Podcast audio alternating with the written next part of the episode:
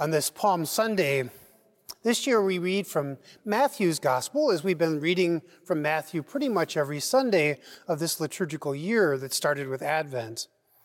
And Matthew's Passion has some unique characteristics. I'll mention a couple.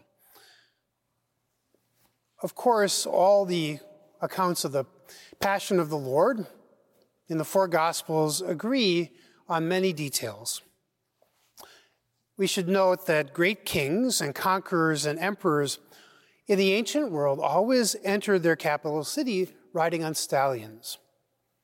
Jesus Christ, the King of Kings, the conqueror of sin and death, the emperor of the universe, through whom all things were made, rides into his capital city on a donkey, the most humble beast of burden that he could possibly have ridden, ridden into town, showing us once again in this prophetic action that humble service and sacrifice is the logic of God's divine love. Jesus has come to save us. And we see this same theme taken up in our first reading from Isaiah in the section on the suffering servant, where Jesus, of course, fulfills the prophecy that through this servant who suffers, many will be saved. Christianity turns the world's instincts upside down. The logic of divine love is a completely different way of life from how we often live in the fallen world. We would like to be on those stallions. We would like to be free from suffering. But God, in His infinite love for us, enters in and serves us by taking upon the burden that we should bear. We hear in our second reading from that famous passage from Philippians chapter 2 that Jesus Christ, even though he was in the form of God, emptied himself in the incarnation. And not only that, became a slave, a servant to all, even dying on a cross. The greatest is the one who serves in God's kingdom. And then we read from Matthew's Passion just now.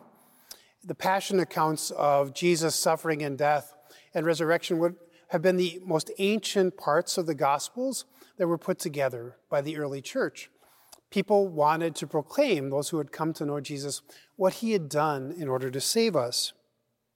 Again, the greatest is the one who serves. And you'll notice in Matthew's account of the Passion that Jesus remains silent after the Last Supper he says very little after the garden, um, following the supper. And some could read that as perhaps disappointment or despair, that he is sad because he's resigned to the fact that he will suffer a cruel fate. But that's not it. His silence here is a sign of confidence in God's providential plan unfolding. And St. Matthew, because he's a Jewish Christian, gives us lots of ways of understanding that Jesus fulfills the prophecies of the Old Testament.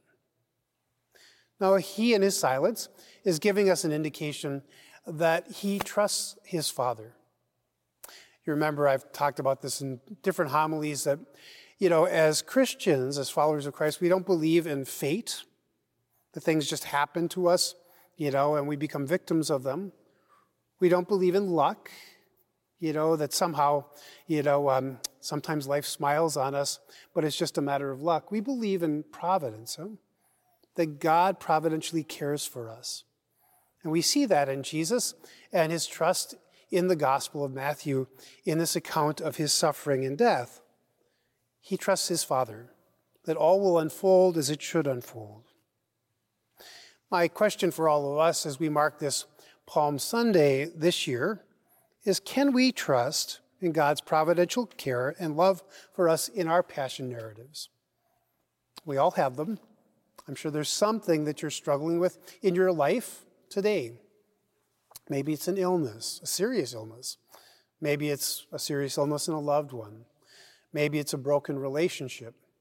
Maybe it's an old struggle to forgive someone. Whatever causes you suffering in your life, can you trust that God is entering in there in Christ's suffering and death to bring about a resurrection for you?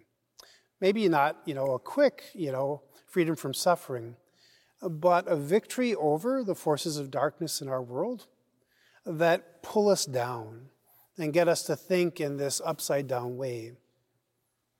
No, the Lord is with us. The church proclaims this every you know, time it celebrates the Eucharist, but especially during this holiest of weeks. That Christ, who came among us as the one who serves, as the suffering servant, as the one who entered the holy city on a beast of burden humbly, that submitted himself to unfair condemnation and a terrible suffering and death, is truly the victor over sin and death in the world. Jesus Christ is Lord. Not all those world leaders riding on their stallions or whatever, you know, motorcades they ride in today. Huh? But Jesus, the one who gave himself completely for us, he truly is Lord, and we can trust him, especially in our own passion narratives when life is difficult for us, that he suffered for us and is risen for us and is with us until we make our way all the way into the kingdom of heaven.